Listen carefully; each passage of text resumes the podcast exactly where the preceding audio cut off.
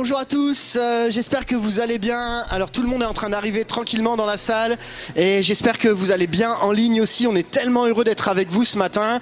Alors pour essayer de capter l'attention de tout le monde, est-ce que je peux est-ce qu'on peut saluer nos internautes et les applaudir bien fort? Je voudrais vous entendre applaudir bien bien fort. Voilà, on a déjà des, des personnes qui sont en ligne. Et à vous qui êtes en ligne, n'hésitez pas à nous dire d'où vous venez et à nous saluer. On est très heureux de vous accueillir ce matin. Est-ce que vous allez bien? Ok, j'ai quelques personnes qui vont bien. Est-ce que au fond là-bas vous allez bien? Ça va? Est-ce que vous êtes prêts à vivre un moment de qualité ce matin? Et vous savez, le moment de qualité, il ne dépend pas de nous, mais il dépend de lui. Nos cœurs, nous, doivent juste être prêts à recevoir ce que Dieu a à nous donner. Alors je vais vous inviter à vous lever. On va prier ensemble, on va remettre cette matinée au Seigneur, on va préparer nos cœurs et on sait que ce matin, cette célébration, elle n'est pas pour nous, mais elle est pour sa gloire. Et on sait qu'il va être au-dessus et qu'il va venir visiter nos cœurs, nous encourager, nous bénir. Ce matin, c'est un jour de fête, un jour de joie. Il est là, il est présent au milieu de nous. On ferme les yeux, on prie ensemble. Seigneur, ce matin, nous croyons que tu es présent dans ce lieu. Que le rendez-vous, tu l'as déjà fixé. Que tu es venu pour restaurer des cœurs. Que tu es venu pour parler à des vies. Que tu es venu pour venir changer, transformer. Que tu es venu afin que ta vie puisse couler en nous. Et ce matin, nous croyons que tu vas visiter ce lieu. Tu vas visiter les cœurs et les vies.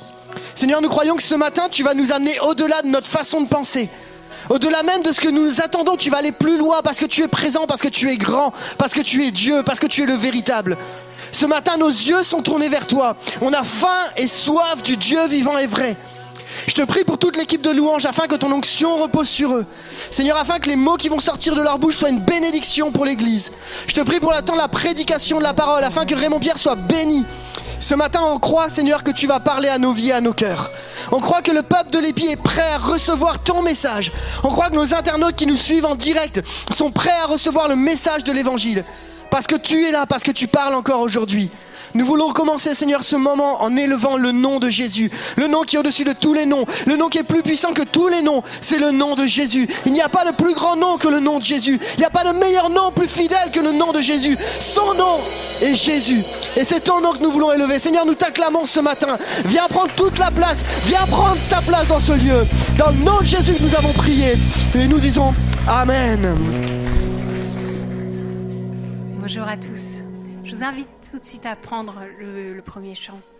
Il vient sur les nuées, notre Père céleste.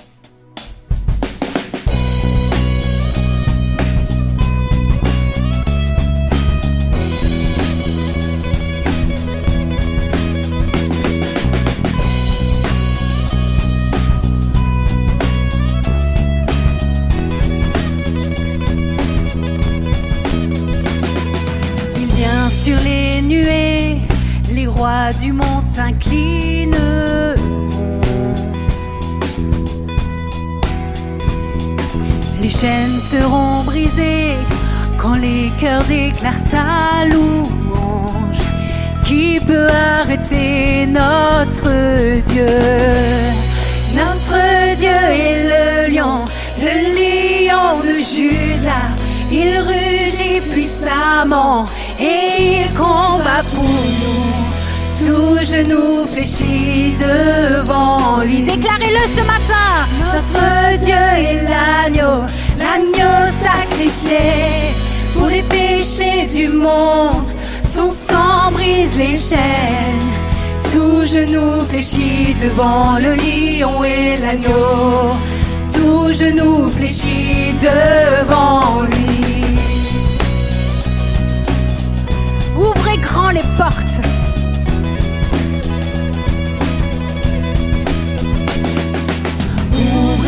Les portes. Laissez entrer le roi des rois. Le Dieu qui vient sauver et libérer tous les captifs. Qui peut arrêter notre Dieu? Notre Dieu est le lion, le lion de Judas. Il rugit puissamment et il combat pour nous. Tout genou fléchit devant lui. Notre dernier l'agneau, l'agneau sacrifié pour les péchés du monde. Son sang brise les chaînes. Tout genou fléchit devant le lion et l'agneau. Tout genou fléchit devant lui. ce matin que Dieu, personne ne peut arrêter notre Dieu. Je vous entends.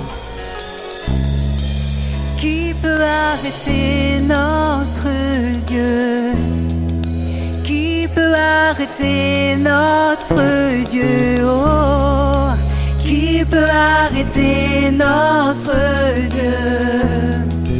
Qui peut arrêter notre Dieu? Oh. Qui peut arrêter notre Dieu? Qui peut arrêter notre Dieu? Oh, oh, oh. Qui peut arrêter notre Dieu?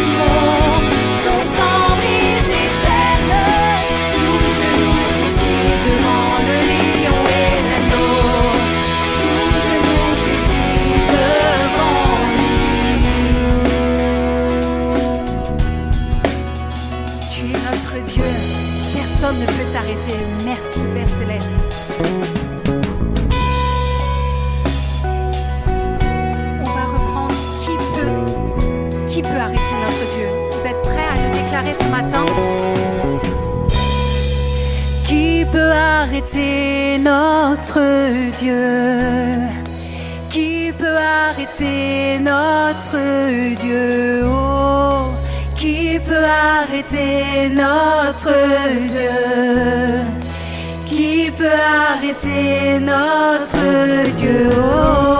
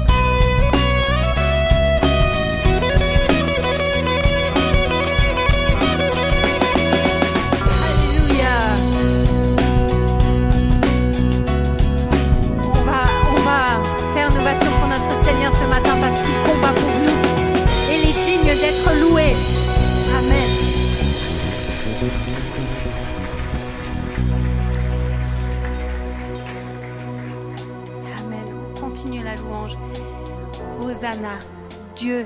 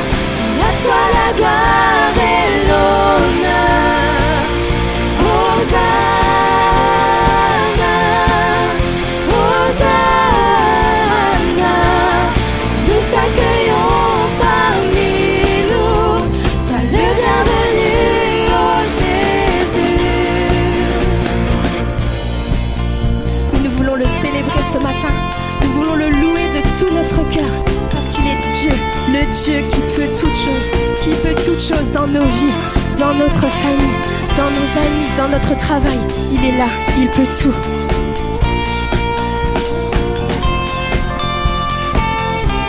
Jésus, oh, nous te chantons Seigneur, oh, en te voyant, en te voyant, nous retrouvons force de vivre. Quand nous sommes en ta présence, nos craintes fuient et elles s'enfuient. Hosanna.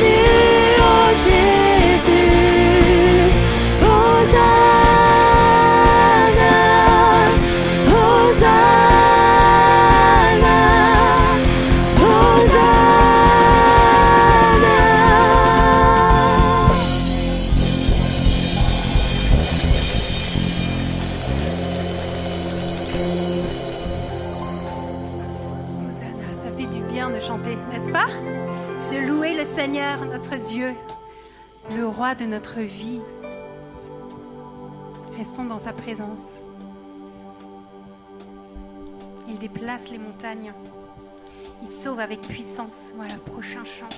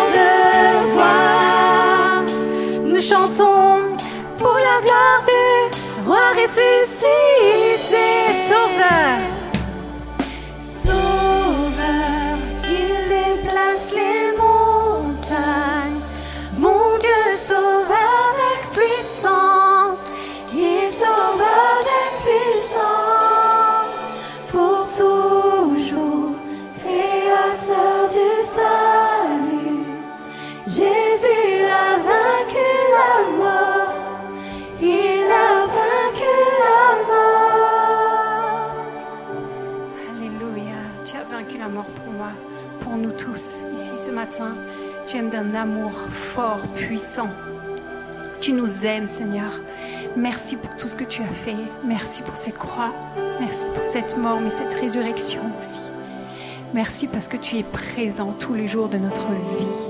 Merci, merci parce que tu, nous as envoyé le Saint-Esprit qui nous conduit tous les jours. Merci Seigneur. Adressez-vous à votre Père. Ayez un cœur ouvert ce matin. Vous êtes devant le Père. Il est là. Il vous aime. Et il veut vous parler encore ce matin.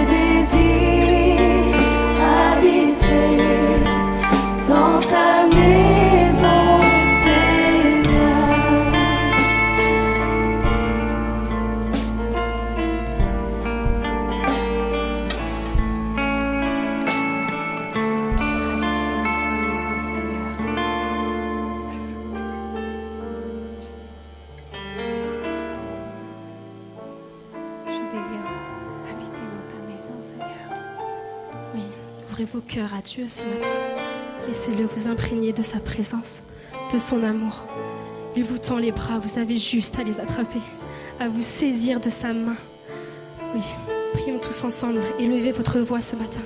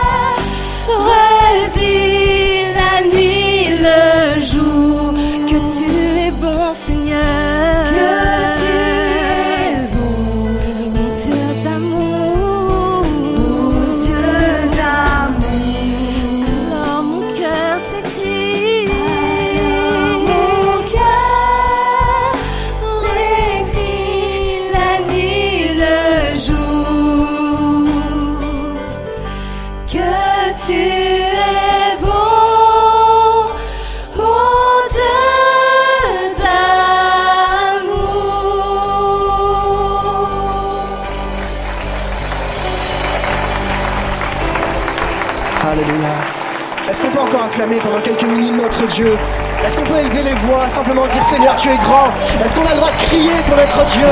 Il est notre Dieu, il est le Tout-Puissant, il est l'éternel, celui qui te guérit, il est notre Dieu. Alléluia, Seigneur, on élève ton nom. Seigneur, merci parce que tu es Tout-Puissant, parce que tu es merveilleux, parce que tu es extraordinaire. À toi la gloire, Jésus, on élève le nom de Jésus. Alléluia, le nom de Jésus qui est au-dessus de tous les noms. C'est ce nom qu'on veut élever encore ce matin. Il est notre Dieu. Alléluia. Alléluia, Jésus. Alléluia. Waouh. C'est tellement bon d'être dans la présence de Dieu. Amen. Et vous savez ce qui fait la différence? C'est quand on commence à élever le nom de Dieu. C'est quand on commence à dire qu'il est extraordinaire, qu'il est puissant, qu'il est fort, qu'il est bon, qu'il est merveilleux, qu'il est fidèle, même quand tu doutes, qu'il est présent, même quand toi tu t'absentes, qu'il est là au milieu de nous. C'est quand tu élèves le nom de Jésus les choses changent. Il n'y a pas de plus grand nom, de, plus, de meilleur nom que le nom de Jésus. Et c'est ce nom que nous voulons acclamer ici à l'église de l'Épi. À lui soit toute la gloire dans le nom puissant de Jésus. Amen. On veut vraiment bénir l'équipe de louanges qui nous a amenés au pied de Dieu et on croit que ce culte n'est pas fini. Amen. On a encore faim et soif de la présence de Dieu. On sait que Dieu n'a pas fini. Merci de ce que vous nous avez apporté. Et on va encore suivre à travers le message, la parole de Dieu. On va encore être bénis. Et je crois que, que c'est c'est bon juste d'être là. Amen. Quelques annonces avant de laisser la place à la parole de Dieu. Et euh, je voudrais juste qu'on soit bien attentif parce qu'on arrive à la rentrée. Et comme vous le savez, à la rentrée, il y a plein de choses qui se préparent pour l'église de l'Épi. Par la grâce de Dieu, l'église de l'Épi, elle vit. Il y a des choses qui se passent et on bénit Dieu pour ce qui se passe ici à l'Épi. Tu peux juste regarder ton voisin et lui dire, je suis juste content de te voir ce matin. Ça me fait plaisir de te voir.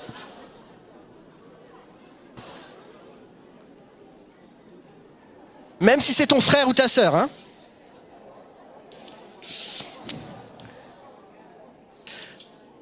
C'est bon d'être dans sa présence et c'est bon d'être les uns avec les autres. Alors, euh, quelques annonces. La première, c'est que vous avez vu qu'il y a le service librairie qui est à l'accueil et, ils ont renouvelé le stock des livres. Alors, n'hésitez pas si vous voulez aller euh, prendre, découvrir, acheter de la littérature. Ils ont des livres qui sont disponibles à la- à l'entrée à, droite. Vous voyez quand vous sortez, Euh, ils ont un stock de livres assez impressionnant. Donc, n'hésitez pas à les rencontrer, les saluer. Il y a plein de ressources hyper intéressantes. On vous a parlé la semaine dernière et on refait cette annonce pour aujourd'hui des cours de baptême. Si vous souhaitez vous engager dans le baptême et vous êtes là, vous dites non, c'est peut-être pas le temps, est-ce que je suis assez prêt? Rassurez-vous, vous serez jamais assez prêt. Je vous le dis tout de suite. Donc c'est peut-être le temps d'y réfléchir sérieusement. N'hésitez pas à venir nous rencontrer. Il y a une inscription pour la session de septembre qui a lieu. Vous allez à l'accueil, vous donnez votre nom, on vous rappellera. On prendra un temps d'échange avec l'équipe pastorale. Puis après, on enchaînera avec les séances, les formations baptême pour vivre ce moment de joie. Alors n'hésitez pas, venez nous rencontrer. Ça sera un temps béni. On a aussi, on, on l'anticipe déjà, mais en octobre, le 8 octobre, une soirée couple avec Denis Morissette. Comme vous le savez, Denis Morissette est venu ici euh, plusieurs fois. C'est quelqu'un qu'on apprécie énormément dans le contenu qu'il apporte, mais aussi dans le relationnel qu'il développe. Et le thème qu'il va aborder dans la soirée couple, comment obtenir le mariage que Dieu veut que nous ayons. Alors, Comment ça se passe? Eh bien, à partir de la semaine prochaine, il y aura un stand à la sortie. Vous vous inscrivez, ça coûte 10 euros. Pourquoi 10 euros? Parce qu'il y a un apéro. Alors du coup, venez, ça peut être sympa. Voilà, apéro plus euh, la conférence 10 euros. So- Soyez présents, c'est vraiment une soirée de qualité qu'on va vivre ensemble, organisée par l'EPI, et on bénit Dieu pour cela.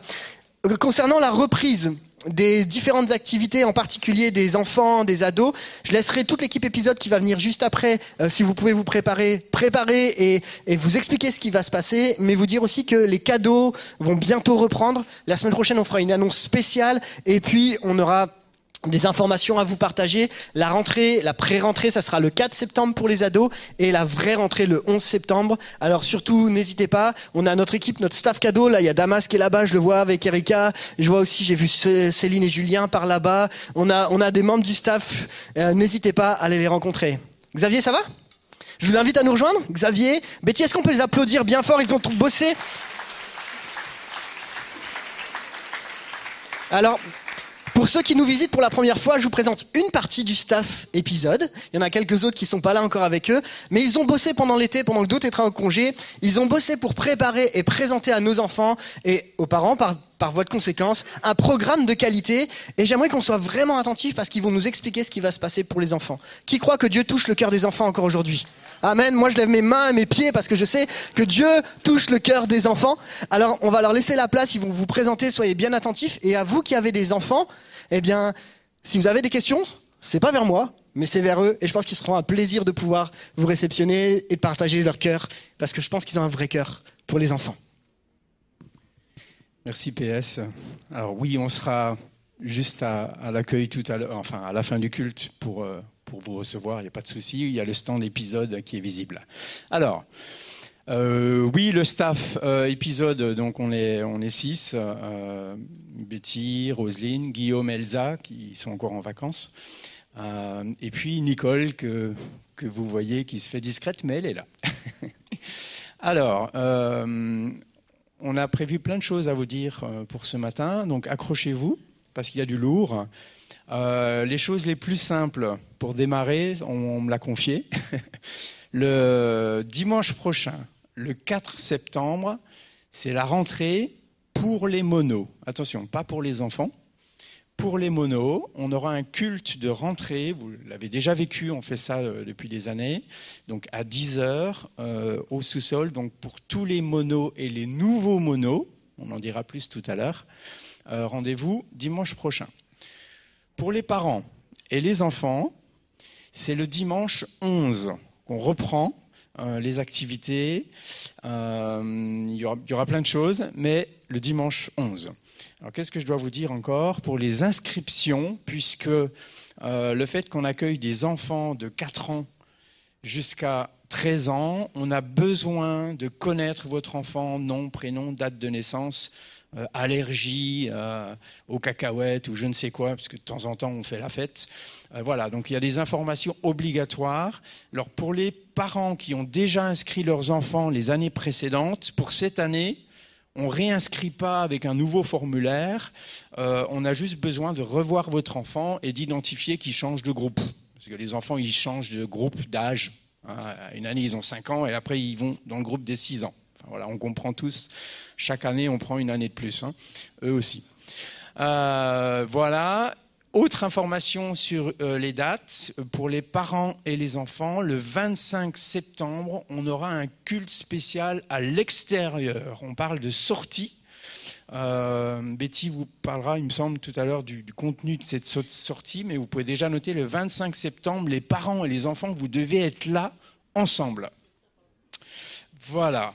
Euh, je profite sur cette journée pour vous préciser que Guillaume euh, et Elsa, qui font partie du, groupe, auront particulièrement comme mission euh, d'accrocher les parents pour pouvoir créer un lien et quelque chose, puisque autant on s'occupe des enfants, de temps en temps on aime bien connaître aussi les, parents qui, font partie de l'éducation chrétienne des enfants et on veut être aussi à, leur écoute et, partager des choses avec eux. Voilà. Alors, Betty, ça va être pour elle, attention.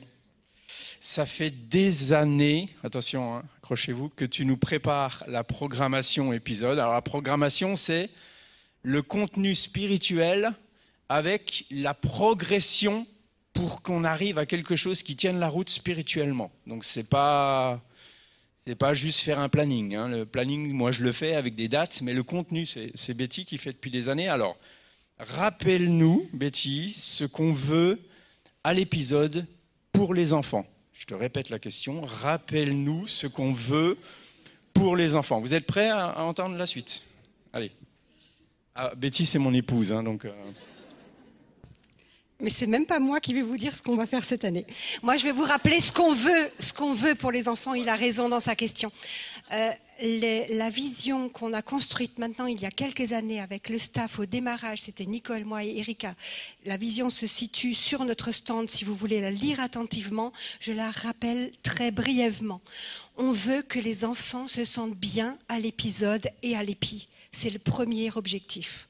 On veut favoriser la croissance des enfants dans tous les domaines, c'est le deuxième objectif. Et on veut favoriser dans leur cœur l'ouverture d'un chemin vers le cœur de Dieu, c'est le troisième objectif.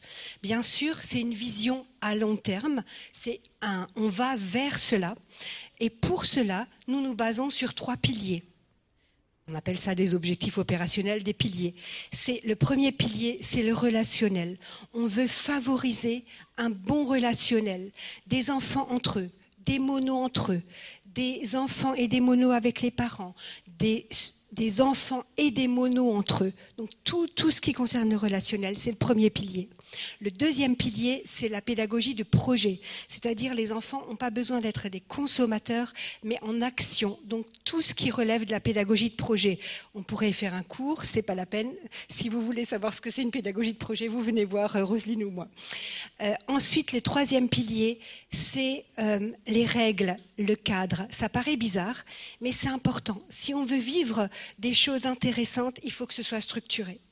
Euh, on n'a pas comme but, euh, au niveau de l'épanouissement de l'enfant, de les installer dans une toute puissance qui, qui est bien dramatique aujourd'hui dans nos sociétés, mais dans, dans, un cadre. Donc on respecte, on respecte les uns, les autres, les horaires, etc. Adultes et enfants. Voilà le cadre. L'année dernière, nous avons commencé à réfléchir et à chercher quelques secrets du cœur. Roselyne nous en dira plus tout à l'heure. Mais est-ce que vous connaissez, vous, des secrets du cœur? Alors, par exemple, un secret du cœur qu'on a découvert l'année dernière, c'est on peut tout dire à Dieu. Il nous connaît jusqu'au fond du cœur. Vous le connaissez, ce secret? Un autre secret, il y a une place pour toi dans le cœur de Dieu, qui que tu sois. Un autre secret, un cœur qui écoute plaît à Dieu. Important c'est l'attitude du cœur qui compte le plus. De lui découle tout le reste. Et puis ensuite, il y a toute la dimension de choix. Qu'est-ce qu'on choisit dans notre cœur? Voilà un peu ce qu'on a fait. Et Xavier vous parlait de la sortie du 25 septembre. C'est une sortie qu'on voulait faire fin juin, mais ça n'a pas été. Euh, enfin, si, ça a été, mais il y avait. Voilà. On va la refaire là le 25 septembre. Donc, les parents et les enfants, rendez-vous au parking. Nous partons à pied, au petit parc à 10 minutes à pied d'ici. Et on va réviser tous ces secrets du cœur avec les versets.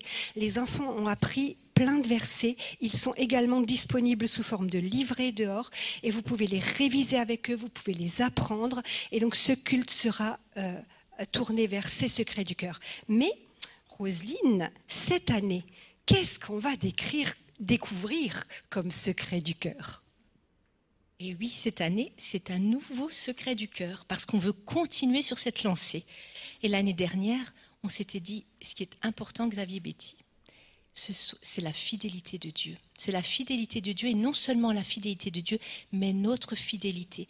C'est-à-dire que le secret du cœur, c'est de découvrir qu'un cœur fidèle, notre cœur fidèle, va favoriser l'action de Dieu. Bien sûr, Dieu est souverain, Dieu va agir pour notre bien, mais notre cœur fidèle va favoriser cette action.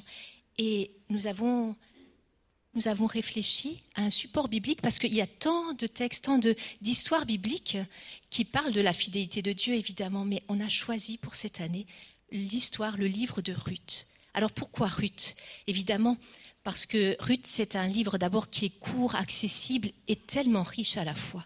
Un livre qui parle de la fidélité de Dieu, évidemment, comme dans toute la Bible, mais aussi de la fidélité des protagonistes qui favorisent l'action de Dieu, qui l'accélèrent. Et puis, Deuxièmement, c'est un livre où on voit que on se positionne. Ruth se positionne devant Dieu très rapidement. Dès les premiers versets, elle dit Ton Dieu sera mon Dieu. Ton peuple sera mon peuple, verset bien connu. Et c'est ce qu'on veut, c'est ce que Betty a rappelé dans les piliers, c'est notre vision pour les enfants, que le Dieu de, de la famille, des parents, soit leur Dieu à chacun. Que l'Église des parents, la grande Église universelle, soit leur Église et qu'ils y soient intégrés. Voilà, c'est notre vision. Et pourquoi aussi ce texte? Eh bien parce que on a découvert en le relisant, en l'étudiant, que ce texte a une ouverture formidable sur l'actualité. Or, notre objectif aussi, c'est pas de faire un enseignement du dimanche qui soit déconnecté de ce qu'ils entendent ailleurs à l'école, dans l'actualité. Or, ce texte commence par quoi? Par un exil. Un exil pourquoi? Parce qu'ils sont, elles sont chassées par la famine. Comment ne pas penser à tous ces réfugiés? Et ensuite, on voit le regard de Bose sur la femme. Un regard plein de respect, un regard qui élève Ruth, qui l'écoute, qui est attentif aussi à, ce qu'elle est, à ses émotions.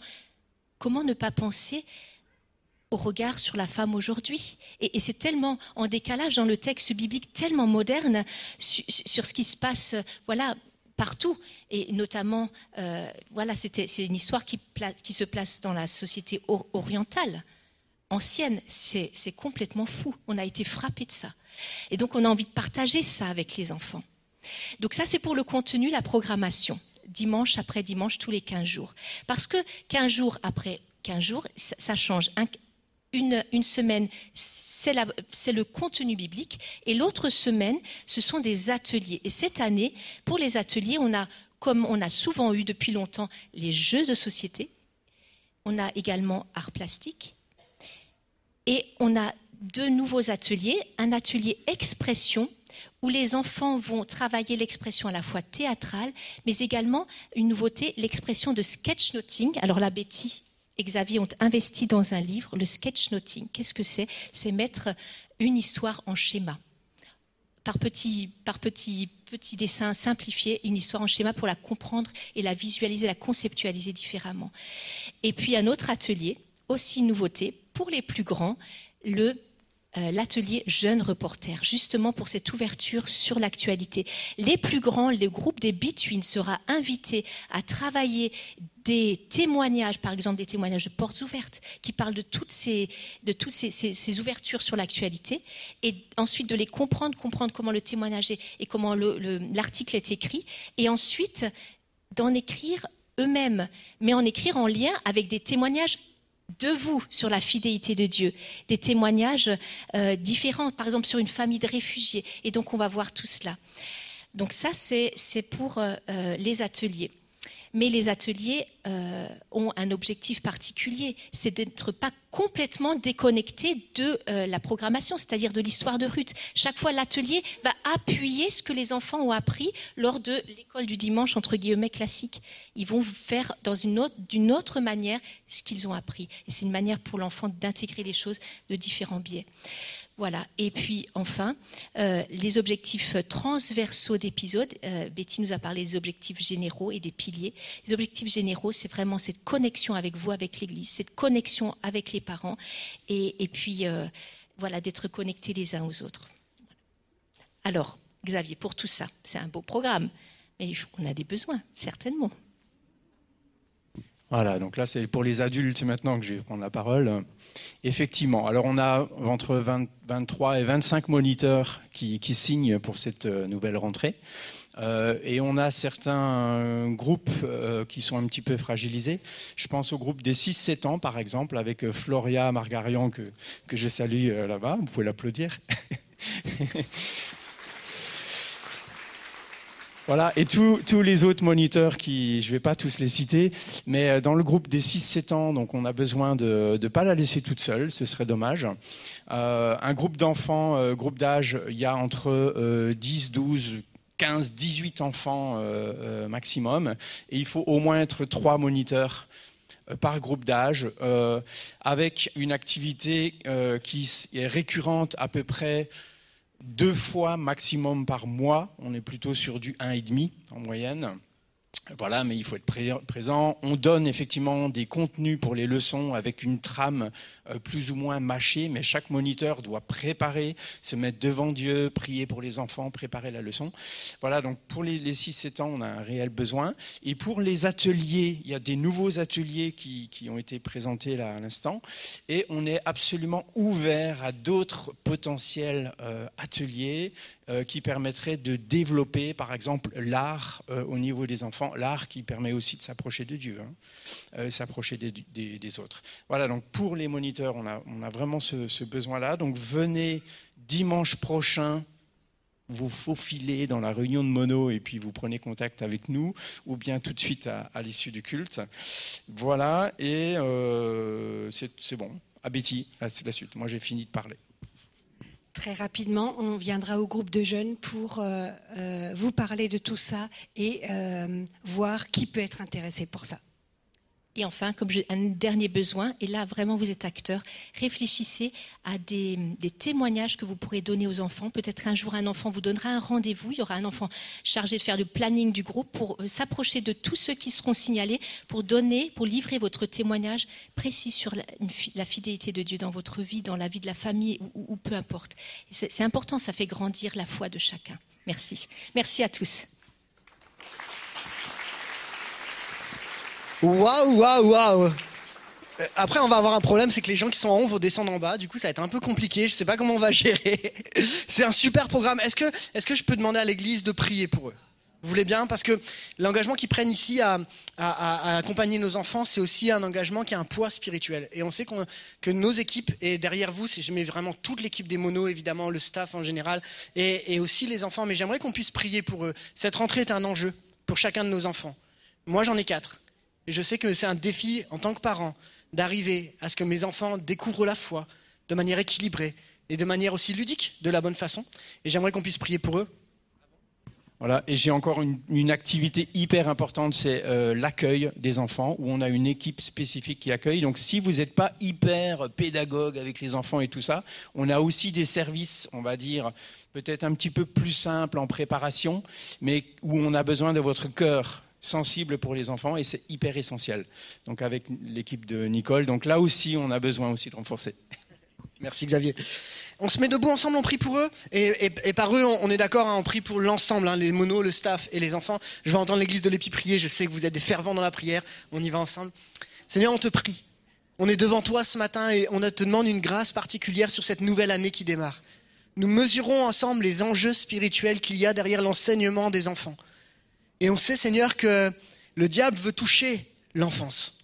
Et il sait où taper, il sait comment taper sur la famille. Mais nous voulons croire que dans ce lieu, ce sera un lieu de bénédiction. Que ce lieu sera un lieu d'accueil, un lieu de bienveillance, un lieu où la parole de Dieu sera prêchée, un lieu où nos enfants pourront dire, quand je viens ici, je suis bien. Seigneur, on te prie pour une onction renouvelée sur chacun des moniteurs. On te prie pour un staff qui soit béni, qui soit uni, qui soit serré les uns les uns avec les autres. On te prie vraiment que ta main repose sur eux. Seigneur, on veut croire, Seigneur, que durant cette année, des enfants vont se tourner vers Jésus. On veut croire que durant cette année, des enfants vont donner leur vie clairement à Jésus et vont dire, je veux servir Dieu dans ma vie. Seigneur, on veut croire aussi que peut-être des nouveaux vont découvrir la foi à travers ce qui va se passer à l'épisode. Seigneur, on te prie pour chaque membre du staff et on te prie de les encourager. Merci encore pour ceux qui sont derrière, qu'on voit pas forcément, qui sont à l'accueil. Merci Seigneur de les bénir encore abondamment. Et Seigneur, que cette année soit une année de bénédiction. Seigneur, c'est dans le nom de Jésus que nous avons prié avec ton Église. Seigneur, et nous voulons les bénir dans le nom de Jésus. Amen. Amen. Soyez bénis. Merci à vous. Et euh, à très bientôt, je crois. Allez, une dernière petite annonce avant de, euh, avant de, laisser la place à, Raymond Pierre qui est en train de bouillir sur sa chaise tellement il a envie de partager ce que Dieu lui a mis sur son cœur. Euh, simplement, il y a deux voitures qui sont sur le parking qui ont oublié de fermer leurs fenêtres. Donc si vous voulez euh, ne pas perdre ce qu'il y a à l'intérieur de votre voiture, ça peut être intéressant. Donc il y a une Ford et une Fiat Bravo. Voilà, n'hésitez pas à une Fiat Bravo, c'est ça. N'hésitez pas à aller sur le parking et fermer les fenêtres. Enfin, une dernière annonce. On a parlé des enfants, on a parlé des tout petits, on a parlé des ados. Eh ben, parlons des aînés. vous savez qu'ici on a tout un peuple, un peuple nombreux d'aînés qui se réunissent et la première rencontre des aînés aura lieu vendredi prochain à 14h30. On, se retrouvera en salle jeunesse. Alors à tous nos aînés, n'hésitez pas, c'est la première fois que vous venez, rejoignez-nous, c'est un bon temps de qualité pour tous nos aînés. On vous donnera les flyers avec toutes les dates. Bref, tout est prêt pour vous accueillir de la bonne façon vendredi prochain à 14h30. Est-ce que vous avez faim et soif de la parole de Dieu? Est-ce qu'on est prêt à recevoir? Alors je vous invite à fermer les yeux, on va prier ensemble et on va se laisser, euh, on va laisser juste nos cœurs être prêts à recevoir ce que Dieu a à nous dire. Seigneur, ce matin, on t'a loué, on a écouté encore tout ce programme pour les enfants et on te bénit de ce que tu bénis l'église de l'Épi. Seigneur, maintenant je te prie que, alors que la prédication va être apportée, que vraiment tu puisses venir toucher nos cœurs, parler à nos vies. Tu bénirais mon Pierre particulièrement, que vraiment ces mots soient tes mots et qu'ils soient une bénédiction pour ce que tu as déposé sur son cœur et pour l'Église. Merci encore pour cette matinée bénie. À toi la gloire, Jésus. Et tout le peuple dit Amen. Amen, bonjour à tous. Est-ce que vous allez bien ce matin? Est-ce qu'on va parler de crise de foi? Rien à voir avec ce que vous avez mangé hier soir. On va parler de la foi, de votre, votre confiance en Dieu. Et euh, j'aimerais vous raconter une petite histoire. On est un mardi soir. Il est 19h. Vous rentrez du travail fatigué, puis vous décidez de mettre les infos. Et là, vous apprenez qu'un homme politique a détourné des millions d'euros de biens publics. Alors rassurez-vous, si ça ressemble à une histoire que vous avez entendue récemment, c'est pas de ma faute. Ou peut-être. Vous entendez cette histoire. Puis là, dans votre tête, il y a un truc qui va pas. Vous dites, mais la semaine dernière, J'étais à hauteur de Geis-Polsheim. Et là, le radar a flashé. Et là, on m'a dit, vous avez 15 jours pour payer, sinon ça va être majoré. Et là, dans notre tête, il y a un truc qui se dit, c'est pas, c'est pas juste. Alors, cette situation nous fait sourire, mais il y en a d'autres qui peuvent l'être beaucoup moins. Un malheur qui frappe un proche avec le sentiment qu'il ne méritait pas ça, alors que d'autres s'en sortent toujours. Des enfants qui n'ont rien demandé à personne et qui meurent de faim, alors qu'il y a des escrocs notoires qui mènent la belle vie dans des palaces. Et face à ces situations, il y a un sentiment qui, qui peut commencer à émerger en nous, un sentiment d'injustice, un sentiment d'incompréhension. Mais au-delà de ça, il y a une question aussi qui sournoisement peut venir s'installer. Où est Dieu? Pas le message de Michel la semaine dernière, vous pouvez aller le réécouter d'ailleurs, mais c'est où est Dieu? Que fait-il? Pourquoi laisse-t-il faire tout cela sans intervenir? Et ces questions peuvent nous conduire à une véritable crise dans notre foi. Dieu est-il réellement juste? Est-il bon comme l'enseigne la Bible que je lis depuis des années? Et c'est de cette tension-là ce matin que j'aimerais parler, tous ces questionnements qu'un chrétien peut vivre. Comment concilier l'apparent succès des personnes mauvaises avec la bonté et la justice de Dieu? Vous savez, cette tension-là, elle n'a pas été vécue par nous. Elle a été vécue par d'autres croyants avant nous. Et ces derniers ont pu exprimer leurs doutes, leurs questionnements, leurs sentiments face à cette apparence à justice. Et on va regarder l'expérience de l'un d'entre eux ce matin dans le livre des psaumes. On va lire le psaume 73 et le premier point que je voudrais soulever avec vous ce matin, c'est Tu as le droit d'exprimer tes doutes et tes questionnements. Tu as le droit d'exprimer tes doutes et tes questionnements. On commence la lecture, psaume 73, versets 1 à 9. Psaume d'Azaph.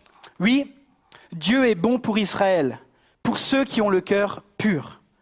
Toutefois, mon pied allait trébucher, mes pas étaient sur le point de glisser, car j'étais jaloux des vantards en voyant le bien-être des méchants. Rien ne les tourmente jusqu'à leur mort et leur corps prend de l'embonpoint, un peu comme certains d'entre nous ce matin, surtout moi. Ils n'ont aucune part aux souffrances humaines. Ils ne sont pas frappés comme le reste des hommes. C'est pourquoi ils se parent de l'orgueil comme d'un collier. La violence les enveloppe comme un manteau. Leurs yeux ressortent dans un visage plein de graisse. Les mauvaises pensées de leur cœur débordent. Ils ricanent et parlent méchamment d'opprimés. Ils profèrent des discours hautains. Leur bouche s'attaque au ciel et leur langue balaye la terre. Notre psaume commence en mentionnant que c'est un psaume d'Azaph. La tradition l'attribue à un Israélite qui était membre de la tribu des Lévites et qui était responsable de la louange à l'époque de David et de Salomon. Il était conducteur de chant et probablement qu'il a créé une école euh, de musique. Alors, ce n'est pas forcément lui l'auteur, euh, parce que cette mention-là peut signifier que euh, psaume d'Azaph, on le retrouve douze fois dans les psaumes, et lui aurait pu débuter une collection, et puis ses, ses disciples, quelque part, auraient continué. Mais il commence avec une chose importante. Il nous dit, Dieu est bon. Amen. Dieu est bon pour Israël et pour ceux qui ont le cœur pur. Il s'agit ici du peuple de Dieu, de ceux que Dieu a appelés à le suivre et qui marche avec lui. Et ce Dieu est bon, c'est la clé de tout ce psaume. Ça décrit ce que Dieu fait pour l'homme, mais aussi ce qu'il peut être pour lui. Dieu est bon envers son peuple constamment, sans aucune interruption, et même lorsqu'il semble être éloigné ou l'avoir rejeté. Pourtant, cette confession Dieu est bon et cette découverte ne s'est pas faite d'elle-même, mais elle est le fruit et le résultat d'une recherche, de peut-être de combat intérieur, de lutte décrit par l'auteur dans la suite de ce texte. Et ce qui est important de noter à ce stade, c'est que l'auteur est un serviteur de Dieu. Un croyant, un leader qui a vécu les mêmes sentiments que nous. C'est pas encourageant ça Tu peux être leader et douter. Tu peux être leader et te poser des questions. Ce responsable, cette personne engagée pour Dieu, dit qu'il était dans ce passage sur le point de glisser dans sa foi. En fait, il est honnête sur ce qui se passe en lui. Sa foi, elle est en train de chanceler, de vaciller à cause de ce qu'il pouvait voir autour de lui. En fait, il est en train de faire un constat lucide de ce qui est en train de se passer à l'intérieur. Il jalouse la réussite, le bien-être des méchants, et il se compare à ce que vivent comme en tant que prospérité les autres autour de lui. Regardez le verset 4 et 5. Rien ne les tourmente jusqu'à leur mort. Et leur corps prend de l'embonpoint, je vais pas refaire la même blague, ils n'ont aucune part aux souffrances humaines. Ils ne sont pas frappés comme le reste des hommes. En fait, il est en train de dire, pour eux qui sont ennemis de Dieu, pour eux qui se croient au-dessus de Dieu, pour eux qui font du mal aux autres et les oppriment, pour eux, la vie sentimentale est bonne. La santé est bonne. Les finances sont bonnes. Ils n'ont jamais de problème. Tout leur réussit. Alors que moi qui suis croyant, je galère. C'est ça qu'il est en train de se dire. En gros, qui est ce Dieu qui permet aux méchants de prospérer et aux justes de souffrir Notons que ce passage est révélateur. Faire partie du peuple de Dieu, apparemment, ne nous met pas à l'abri des difficultés et des souffrances. On voit clairement que la santé physique et même psychologique n'est pas un droit automatique pour le croyant dans ce passage, puisqu'il dit ceux qui ne croient pas tout va bien, et moi qui ai placé ma foi en Christ, je galère. Alors ça, ça met un coup à un certain évangile où on prêche que tout va bien quand on donne sa vie à Jésus et que tout est facile. C'est pas vrai. C'est pas vrai. Ça démontre aussi une autre fausse croyance, celui de la rétribution immédiate. Dieu me frappe et sanctionne à la moindre faute de parcours. Parce que si c'est le cas, comment expliquer la réussite des méchants qui ne sont jamais atteints ou jamais punis? En effet, l'accent que va mettre le psalmiste sur la prospérité des méchants dans ce passage, ce n'est pas quelque chose de provisoire. Elle semble durer tout au long de leur vie, puisqu'il dit, en gros, rien ne les tourmente jusqu'à la mort. Les gars, ils sont posés, ils sont tranquilles. Le point que je veux soulever avec vous ce matin, c'est qu'avoir la foi, la, la foi pardon, ne signifie pas qu'il faut enfuir ou contenir les pensées qui peuvent nous assaillir, mais au contraire, il faut pouvoir les faire sortir. Ces doutes et ces questions n'ont pas été cachées, elles n'ont pas été étouffées. Mais comme d'autres ailleurs dans les psaumes ont pu épancher ce qu'il y avait dans leur cœur, et ils ont pu le faire par la manière du chant. Les psaumes, n'oubliez pas, c'est des poèmes spirituels chantés.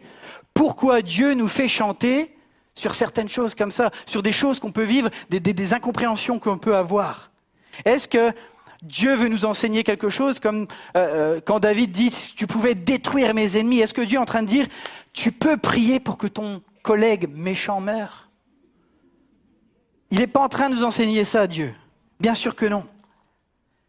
L'ensemble de la description de ce que le psalmiste peut vivre et ressentir comme émotion et qui sont mentionnées dans la parole de Dieu, ça n'a pas pour but de valider toutes les pensées qui peuvent être en nous, tout ce qui se passe en nous mais ça nous démontre que nous pouvons tout dire à Dieu. Amen. On peut lui dire nos colères, on peut lui dire nos frustrations, on peut lui dire nos incompréhensions, on peut lui dire nos peurs, on peut lui dire nos doutes. Je vous rappelle cette phrase du pasteur Gaëtan Brassard, Dieu veut la prière de notre cœur et non celle de notre bouche. Il veut qu'on puisse être dans une relation ouverte, où on déverse ce qui se passe à l'intérieur de nous, dans nos entrailles. Mes amis, il est important de pouvoir être authentique et non hypocrite dans notre relation avec Dieu. Dans l'Église, il y a de la place pour tes doutes. Il y a de la place pour tes colères. Il y a de la place pour tes questionnements. Je crois qu'il faut permettre de l'espace pour que ces choses puissent être, exprimées et non tenter, essayer de les étouffer. Vous savez, lorsque quelqu'un est en train de vivre une crise de foi, une crise où il vit des doutes et des questionnements, il est important de pouvoir le laisser décrire ce qu'il est en train de vivre et de ressentir. Et non pas tout de suite de prescrire ce qu'il doit dire ou ce qu'il ne doit pas dire, ce qu'il doit faire ou ce qu'il ne doit pas faire. Il faut pouvoir permettre à ce que les émotions puissent être exprimées. Il y a besoin de laisser les, émotions s'exprimer. Regardez l'expérience de Thomas. Après la résurrection de Jésus, on lit ça dans Jean 25, les autres disciples lui dirent, Nous avons vu le Seigneur. Mais il leur dit, Si je ne vois pas dans ses mains la marque des clous, si je n'y mets pas mon doigt et si je ne mets pas ma main de son côté, je ne croirai pas. Lorsque Thomas exprime qu'il ne pourrait pas croire s'il ne touchait pas les marques de la croix, les autres disciples ne l'ont pas rejeté. Ils n'ont pas dit, mais dégage, t'es pas dans notre clan. Tu crois pas ce qu'on croit, alors va-t'en. Ils l'ont pas rejeté, ils l'ont pas abandonné. Mais il est resté au milieu d'eux. Et huit jours après, lorsque Jésus se présente, il lui permet de venir toucher et d'expérimenter les marques de la résurrection. Jean 20, 27, 28. Puis il dit à Thomas, avance ton doigt ici et regarde mes mains. Avance aussi ta main et mets-la dans mon côté. Ne sois pas incrédule, mais crois. Thomas lui répondit, mon Seigneur et mon Dieu. Mes amis, Jésus lui permet et lui donne du temps pour expérimenter la foi. C'est ce que nous voulons vivre à l'épi. Donner du temps aux uns et aux autres, chacun là où on en est dans notre niveau de foi, de confiance, de découverte, de compréhension de qui est Dieu, et de pouvoir être accompagné. Tu crois pas, c'est pas grave, t'es le bienvenu. Viens, euh, sois au milieu de nous et vois, viens et vois. Vois ce que Dieu est capable de faire. Jésus lui permet et lui donne du temps. Nous voulons être une église qui donne du temps aux gens d'expérimenter la foi. Que tu sois dans cette salle ou que tu sois derrière ton écran, que tu sois là depuis des années ou pour la première fois, sache que tu as le droit de venir dans la présence de Jésus et dans son église telle que tu es, avec tes doutes, avec tes questions. Tu es le bienvenu et tu es au bon endroit pour expérimenter ce que Dieu veut que tu puisses vivre. Amen. Vous savez, c'est seulement dans cette authenticité et dans cette relation que Dieu va pouvoir œuvrer et modifier notre façon de penser. Et c'est mon deuxième point ce matin, Dieu désire te faire changer de perspective. On continue la lecture, versets 10 et 17. Voilà pourquoi son peuple se tourne de leur côté il boit leurs paroles avidement comme de l'eau et il dit, comment Dieu pourrait-il savoir? Y a-t-il de la connaissance chez le Très-Haut? Voici comment sont les méchants, toujours tranquilles, ils augmentent leur richesse. C'est donc pour rien que j'ai purifié mon cœur et que j'ai lavé mes mains en signe d'innocence. Chaque jour je suis frappé, tous les matins je suis repris. Si je disais, je veux parler comme eux, alors je trahirais tes enfants. Quand j'ai réfléchi pour comprendre cela, la difficulté a été grande à mes yeux jusqu'au moment où je suis entré dans les sanctuaires de Dieu et où j'ai prêté attention au sort final des méchants.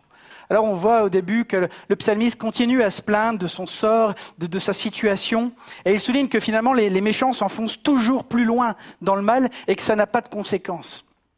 Il est tellement mal, il est tellement en crise, qu'il s'en vient à dire au verset 13, c'est donc pour rien que j'ai purifié mon cœur et que j'ai lavé mes mains en signe d'innocence.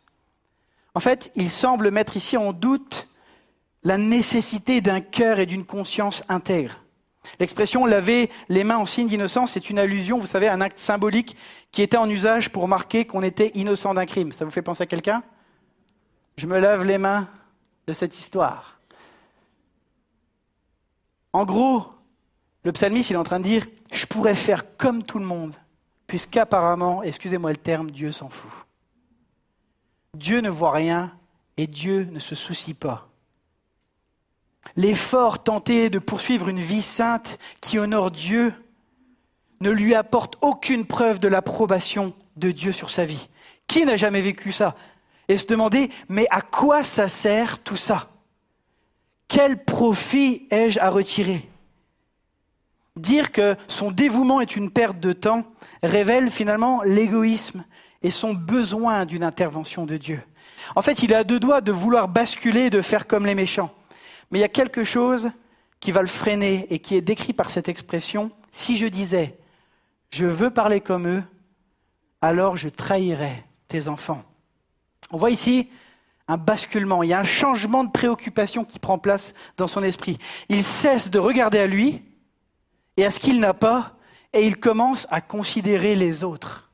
J'ai aimé ce que Betty nous a partagé sur l'importance des relations entre les enfants, entre les monos. Commencer à s'intéresser à l'autre. En fait, ici, il évoque les autres croyants, les autres membres du peuple de Dieu. Le fait que le terme est traduit par enfant ou fils dans certaines versions, ça nous parle d'une relation. Parce que oui, les relations, mes amis, sont supérieures à toute richesse. Une prise de conscience prend place. Il ne voudrait pas trahir ceux qui sont ses frères. Il ne voudrait pas nuire à la qualité de ses relations et peut-être à la confiance qui a été construite depuis des années. Mes amis, les relations sont toujours supérieures aux possessions. Les relations sont toujours supérieures aux possessions. Et je crois qu'il est bon de se le rappeler dans notre génération individualiste, égoïste, matérialiste. Nous sommes des, êtres de relations qui avons besoin des autres. On a besoin de contact humain. Le problème, c'est que notre, égoïsme renverse les valeurs. On aime les objets au lieu des gens et on utilise les gens au lieu des objets. On inverse les valeurs, on inverse les choses. Dieu nous appelle à des relations. Et c'est cet état d'esprit d'aujourd'hui qui cause le mal, l'oppression opérée par les méchants cités plus haut. Parce qu'ils utilisaient les gens pour accumuler des richesses. Mes amis, je remercie Dieu pour les proches qu'il m'a donnés, qui ont été présents à mes côtés lorsque, vous savez, mon épouse a dû être absente, absente pour convalescence. Et vous savez, c'est pas mon téléphone ou mes objets high-tech, ma Xbox, ma télé 4K qui sont venus combler mon cœur à ce moment-là. C'est les gens. C'est pas eux qui ont rempli mon réservoir émotionnel. C'est mes amis. C'est mes proches. Vous savez, même si la société nous fait de belles publicités pour nous vendre, hein, attention, je ne vais pas dire le mot, une tablette où il y a une petite musique pour montrer que mon papa militaire à l'autre bout du monde est là pour passer les fêtes de Noël avec moi, puis il y a la petite musique et on a l'impression que c'est les relations. Mes amis, c'est de la publicité. C'est pas vrai. Ça fonctionne pas. Ça vient pas combler notre cœur. Alors, je remercie Seigneur pour la technologie qui nous permet quand même de garder un contact, mais ça va jamais remplacer le relationnel. Ça va jamais remplacer la main sur l'épaule. Ça va jamais remplacer la prière. Ça va jamais remplacer des temps d'encouragement quand on se regarde dans les yeux ou d'aller boire un verre ensemble pour discuter et épancher son cœur. On a besoin de relations. Nous sommes faits pour les relations. Amen. Un proverbe accroché chez les grands-parents de mon épouse disait la chose suivante Une chaumière où l'on rit vaut mieux qu'un palais où l'on pleure.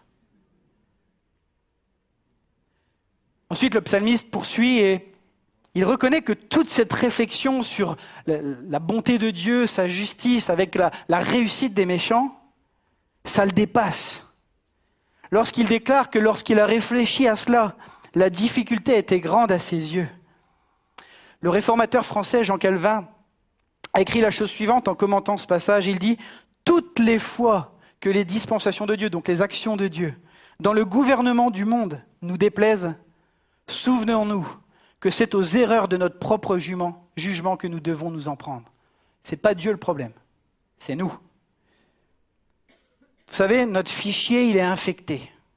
Alors je sais, pour ceux qui n'utilisent pas la marque à la pomme, vous avez souvent des problèmes avec vos ordinateurs. Les fichiers s'infectent. Pour ceux qui ont l'autre marque, ils ont moins de problèmes. Mais pour ceux qui utilisent le PC, vous connaissez ce passage, le salaire du PC, c'est la mort. C'était la petite blague C'était la petite blague les fichiers peuvent s'infecter. Et parfois, notre réflexion, elle est également infectée par le péché. Ce qui fait que notre jugement sur les situations il n'est pas juste. Il n'est pas juste. Seuls, nous sommes dépassés et pas en capacité de comprendre les plans de Dieu dans son ensemble. Mais la bonne nouvelle, c'est que dans sa présence, Dieu veut nous révéler ses voies. Amen. Au verset 17, le psalmiste relate son entrée dans les sanctuaires de Dieu. En se tournant vers Dieu lui-même, il se rend compte qu'il était frappé d'aveuglement. En revenant à lui de tout son cœur, c'est-à-dire le cœur, ça nous parle du siège des pensées, le siège des actions, des motivations, il se rend compte qu'il était tombé dans un piège. Son regard sur Dieu et sur les actions de Dieu était faussé. Quand on nous parle du sanctuaire, c'est le lieu, l'endroit où Dieu habite, l'endroit où, Dieu se tient et surtout l'endroit où Dieu se laisse trouver. Le tabernacle, le temple, c'était l'endroit où le peuple pouvait monter chercher Dieu. Quand on nous parle du sanctuaire de Dieu, mes amis, ce n'est pas quelque chose d'inaccessible de dire mais je suis trop pourri pour pouvoir y aller. Dieu a décidé d'habiter parmi les hommes. Et il a permis que tu puisses t'approcher de lui, d'entrer dans son sanctuaire. Il n'y a pas de séparation. Tu peux venir tel que tu es. On l'a dit tout à l'heure. Les sanctuaires de Dieu sont révélés aux disciples qui sont au contact de la parole de Dieu, de la Bible, et qui laissent le Saint-Esprit les travailler. Parce que le Saint-Esprit va venir éclairer les situations. Il va venir allumer la lampe pour nous permettre de comprendre ce qui se passe. La parole de Dieu et l'œuvre du Saint-Esprit en nous nous permettent de trouver la paix que nos raisonnements humains ne sauraient trouver tout seuls. La réflexion du psalmiste, éclairée par la révélation divine, débouche sur une juste compréhension des choses, et ça nous conduit au troisième point, l'enfer, là où le méchant est condamné. C'est là qu'il réalise le sort final des méchants. Si ces doutes ont failli le faire glisser dans sa foi, notre texte va nous dire que les méchants, eux, sont littéralement sur un chemin glissant. Lui, il a failli glisser, et le texte dit, eux, ils sont sur un chemin glissant, qui va les conduire à leur ruine. Psaume 73, 18 à 20. Oui, tu les places sur un terrain glissant, tu les fais tomber dans la ruine, et voilà, en un instant, ils sont détruits. Ils ont disparu, anéantis par l'épouvante. Comme un rêve qui se dissipe au réveil, Seigneur, à ton réveil, tu repousses leur image. Mes amis, l'enfer est réel. Oui, Dieu jugera le mal. Si l'opulence voile la réalité, le réveil va faire mal. Les illusions euh, dont s'étaient entourés les méchants, les pécheurs vont se dissiper. Dieu est juste et saint, et il ne peut laisser le mal être impuni. Imaginez qu'au ciel, vous retrouviez les mêmes méchants en train de faire les mêmes méchancetés, le ciel serait un véritable enfer. On est d'accord? Le verset qui est un peu intrigant, c'est celui qui dit Tu les places sur un terrain glissant. On peut être troublé par ce genre de phrase dans la Bible qui laisse penser que c'est Dieu finalement qui les pousse à faire le mal. On touche ici au sujet de la souveraineté de Dieu. Nous croyons que Dieu est au contrôle de tout et qu'il n'y a rien qui se passe sans qu'il le décrète. Mais on voit que Dieu accomplit ses plans au travers des choix humains. Et l'apôtre Paul va développer, va préciser cette pensée dans Romains 1, 24, 25.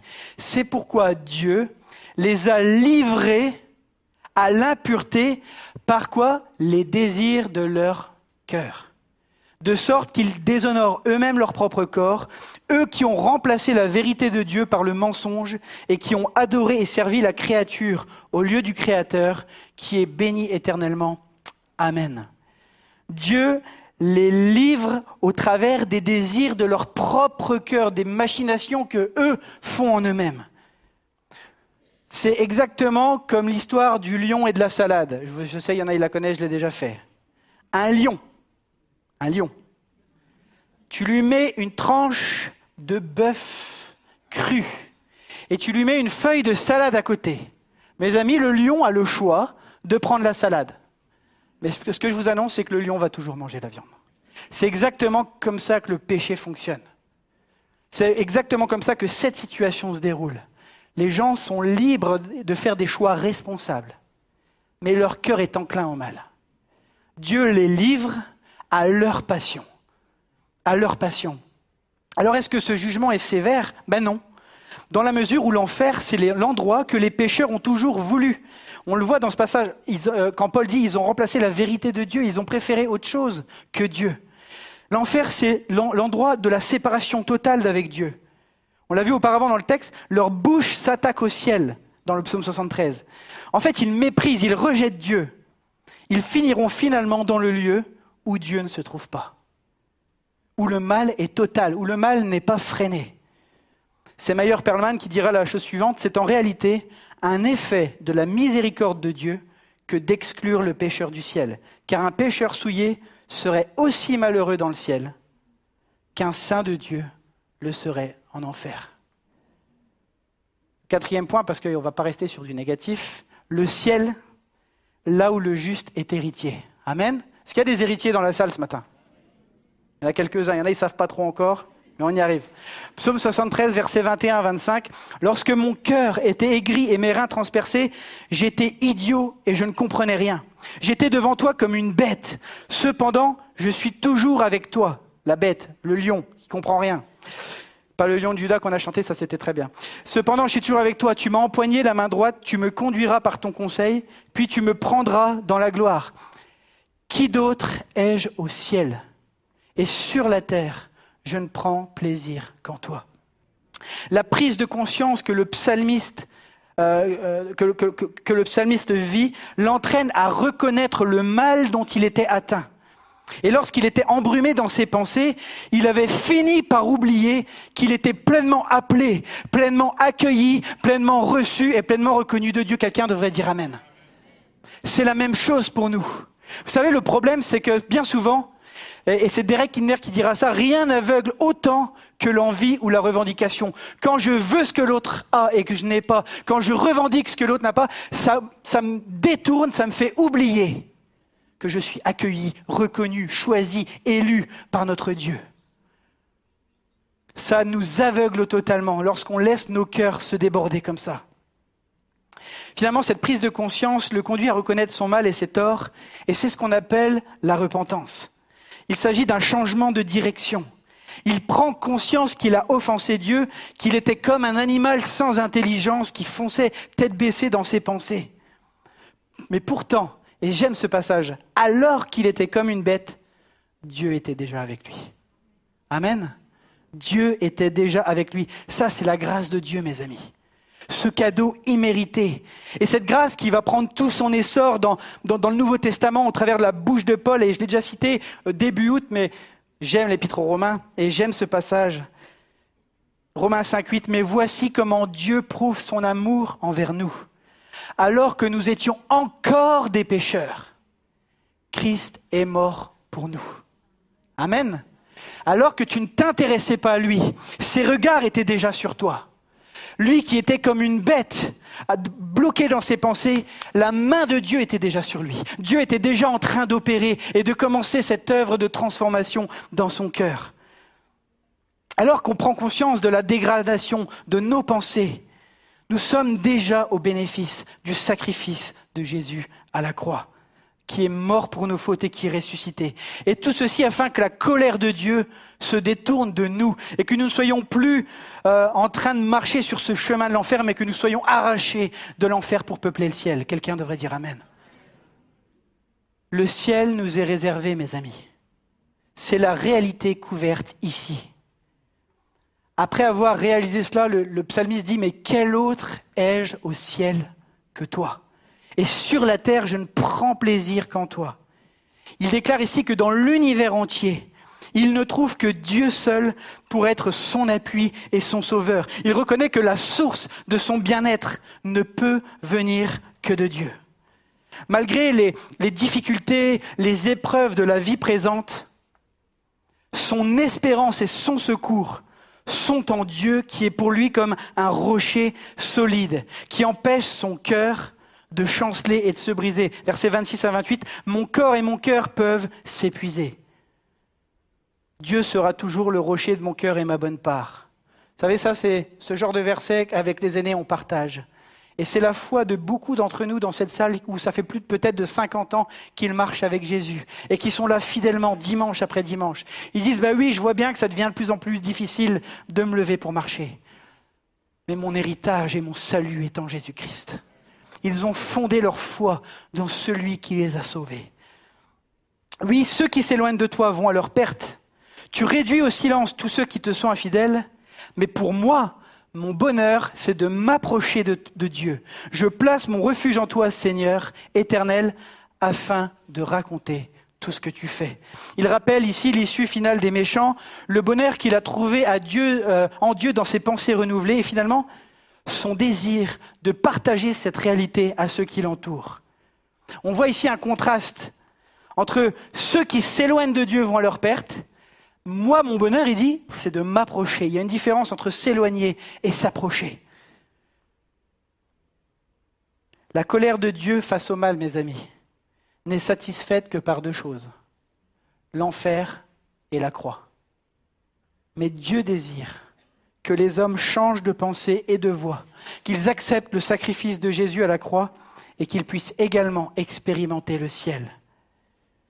Le reboot de notre façon de penser et de vivre ne peut se faire que par le Saint-Esprit, grâce à l'œuvre de Christ à la croix. Le cœur de Dieu, c'est que nous puissions le partager. C'est pour ça que il dit pour moi mon bonheur, c'est de m'approcher de Dieu. Je place mon refuge en toi afin de raconter tout ce que tu fais. C'est pas juste pour étaler ce que Dieu fait, c'est pour permettre à des hommes et des femmes d'être arrachés également de l'enfer et peupler le ciel. C'est le cœur de Dieu, mes amis. Dieu veut sauver. Dieu veut libérer encore aujourd'hui. Alors pour résumer ce matin, je vais inviter l'équipe à s'approcher. Je crois que Dieu nous invite à être vulnérables et authentiques devant lui, afin de pouvoir le laisser changer notre mentalité. Je vous ai déjà dit une fois, mais chercher à sauver les apparences nous empêche d'expérimenter la délivrance. C'est pas de se faire passer pour un chrétien qui va te permettre de garder la tête haute. Mais c'est d'être un chrétien, avec tes luttes et tes batailles, qui ose venir en parler à un frère ou une sœur équilibré, posé, avec de l'expérience, qui saura t'accueillir, écouter, entendre, te laisser déverser ton cœur pour ensuite pouvoir prier avec toi et t'encourager par la parole. On a besoin d'être vulnérable pour pouvoir expérimenter ce changement de mentalité, de nous laisser euh, toucher par Dieu et finalement de pouvoir nous réaligner sur sa pensée. Vous savez, c'est ça qui nous permet de réaliser notre péché et d'être au bénéfice de son amour immérité. Alors que j'étais bête, il était déjà là.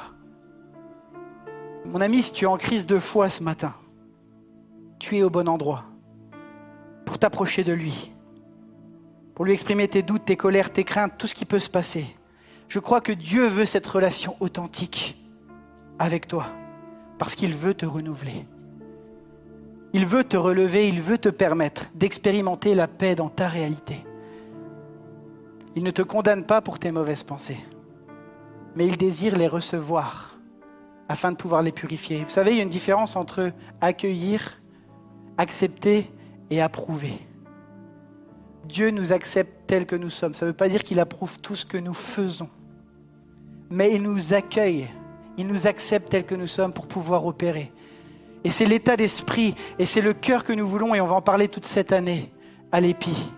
Une église qui accepte, une église qui accueille, une église qui entoure et qui permet à la grâce de Jésus de venir rencontrer les cœurs, qui permet à ce que les gens puissent faire cette rencontre, venir au pied du Maître être touchés et que ça les amène à un changement radical dans leur vie. Mais pour ça, il faut une culture de l'acceptation, une culture de l'accueil où on permet aux gens de s'exprimer. Vous savez, vous allez être peut-être la seule personne avec qui la personne aura pu ouvrir son cœur. Il y a tellement de gens qui sont isolés, qui sont seuls, qui sont enfermés et qui vivent avec leurs frustrations, leurs pensées déréglées tout le temps et ils n'ont personne à qui se confier. Est-ce qu'il y a un peuple qui veut être cette voix, cette oreille plutôt, pour écouter? Est-ce qu'on veut être cette Église qui est là à l'écoute et qui permet la rencontre, qui permet à ce que les gens expérimentent la grâce de Dieu? Je veux prier pour quelqu'un ce matin alors qu'on ferme les yeux, qui se sent condamné pour des pensées, pour des doutes quant à la bonté de Dieu. C'est peut-être un leader ce matin. Ça fait des années que tu sers l'Éternel des années que tu te donnes et puis finalement tu as commencé à, être emporté par ce chemin glissant. J'ai envie de te dire, mon ami, ce matin, que la main de Dieu ne t'a pas abandonné.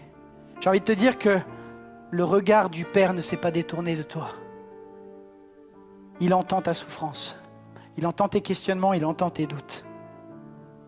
Et je crois qu'il désire te renouveler. Je prie ce matin, Saint-Esprit, pour que tu passes encore dans les cœurs. Tu connais les réalités des uns et des autres. Seigneur, tu es un Dieu qui s'expérimente, et comme on l'a vu pour Thomas, qui prend le temps qu'on puisse expérimenter. Alors je te prie pour ta douce présence ce matin, dans les cœurs, pour quelqu'un qui est en proie au doute. Je te prie de le toucher, Seigneur. L'Évangile nous raconte cette histoire où Jésus dit, Satan vous a criblé, vous a réclamé pour vous cribler comme le froment, vous êtes secoué de toutes parts. Et Jésus dira, j'ai prié pour toi afin que ta foi ne défaille pas. Je crois que c'est ce même Jésus qui est là ce matin. Ton Dieu pense à toi, ton Dieu prie pour toi. C'est lui qui soutient ta foi ce matin. Il est dans ce lieu et il vient te toucher encore ce matin. Il entend tes doutes et tes questions et il veut opérer tranquillement et il veut agir. Je prie ce matin, Saint-Esprit, pour que ta paix vienne dans les tourments, dans les tourments intérieurs et que tu puisses y déposer ta paix, Seigneur. Amen.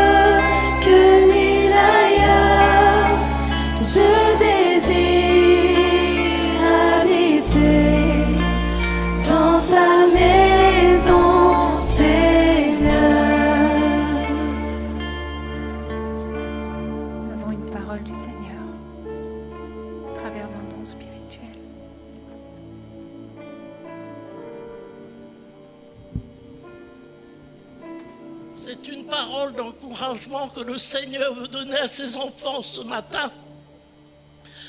Parce que les temps sont difficiles et ils ne vont pas s'arranger. Le Seigneur prend un immense plaisir à la louange de ses enfants, à l'adoration de ses enfants. Sachez, mes enfants chéris, dit le Seigneur, qu'à chaque fois vous ouvrez la bouche, que vous me remerciez. Cela veut dire que vous me reconnaissez comme votre Dieu, votre Sauveur, votre Rédempteur. Oh, je sais que vous êtes fidèles. Je veux vous encourager à le faire.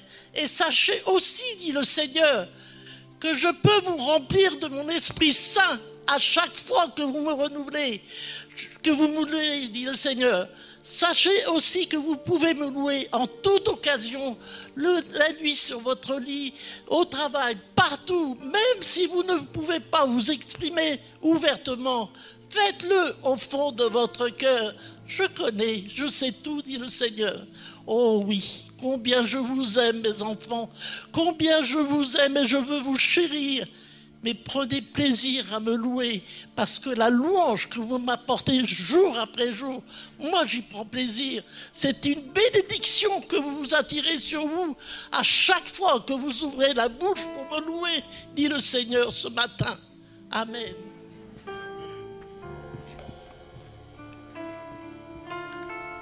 Nous t'adorons, ô Père dans ton temple.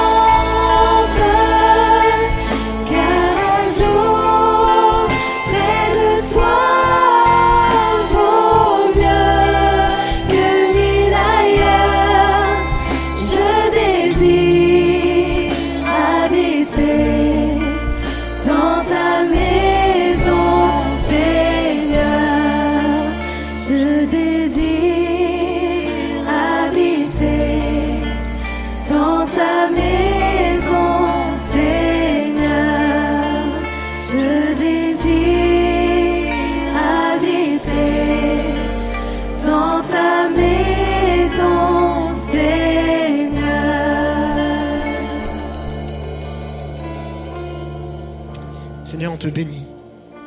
Et on te loue de ce que tu es là. De ce que tu es présent ce matin dans ce lieu et que, à travers ta parole, tu nous encourages. On te bénit de ce qu'on a le droit d'exprimer nos doutes et nos inquiétudes, que tu les reçois. Et que tu es capable de transformer nos pensées et nous amener à te découvrir encore plus. On te bénit de ce qu'on peut avoir accès auprès du Père par Jésus-Christ. Seigneur, merci pour ta présence dans ce lieu. Merci pour tes paroles. Je te prie que ici chacun puisse garder ce qu'il a reçu. Un mot, une parole, un encouragement. Qu'il puisse le, comme le garder gravé dans son cœur. Un chant, une façon de parler, peu importe. Un regard. Seigneur, je te prie que ça reste gravé en disant, mais aujourd'hui Dieu m'a parlé. Et je laisserai personne dérober la parole que Dieu a déposée dans mon cœur. Seigneur, ce matin, je sais que chacun d'entre nous, tu veux nous amener plus loin. Et durant cette année qui va, cette nouvelle année scolaire qui démarre, Seigneur, on veut croire qu'on va te connaître encore plus, qu'on va découvrir encore plus, qu'on va développer cette relation les uns avec les autres et avec toi. Seigneur, merci Jésus de ta présence au milieu de nous. À toi la gloire, à toi la force, la puissance, à toi l'honneur, dans le nom puissant de Jésus-Christ. Amen. Amen. Il est bon d'être dans la présence de Dieu. Amen. Et que durant cette semaine, vous puissiez dire, je désire habiter dans la maison de Dieu. Amen. Et Dieu nous attend. On arrive à la fin de notre culte et chaque petit moment que vous avez vécu, je vous invite vraiment à le conserver, le noter quelque part parce que Dieu nous parle jour après jour. On aimerait saluer nos internautes. Certains nous écrivent depuis Colmar, depuis Wissembourg, depuis d'autres lieux. Vraiment, on vous salue, on vous bénit. Merci d'être avec nous. On pense à tous ceux qui, euh, qui vont écouter ce culte en différé aussi, que soyez vraiment bénis. Si t'es dans ta voiture en train de l'écouter, ça va te faire du bien. Alors, merci d'avoir été jusqu'au bout. On vous souhaite à chacun un bon retour. On se retrouve dimanche prochain. Vous êtes là dimanche prochain? Nous, on sera là en tout cas avec vous. On va passer des bons moments bénis. Un bon retour à chacun. Que Dieu vous bénisse. Merci à chacun et soyez bénis. Au revoir à chacun.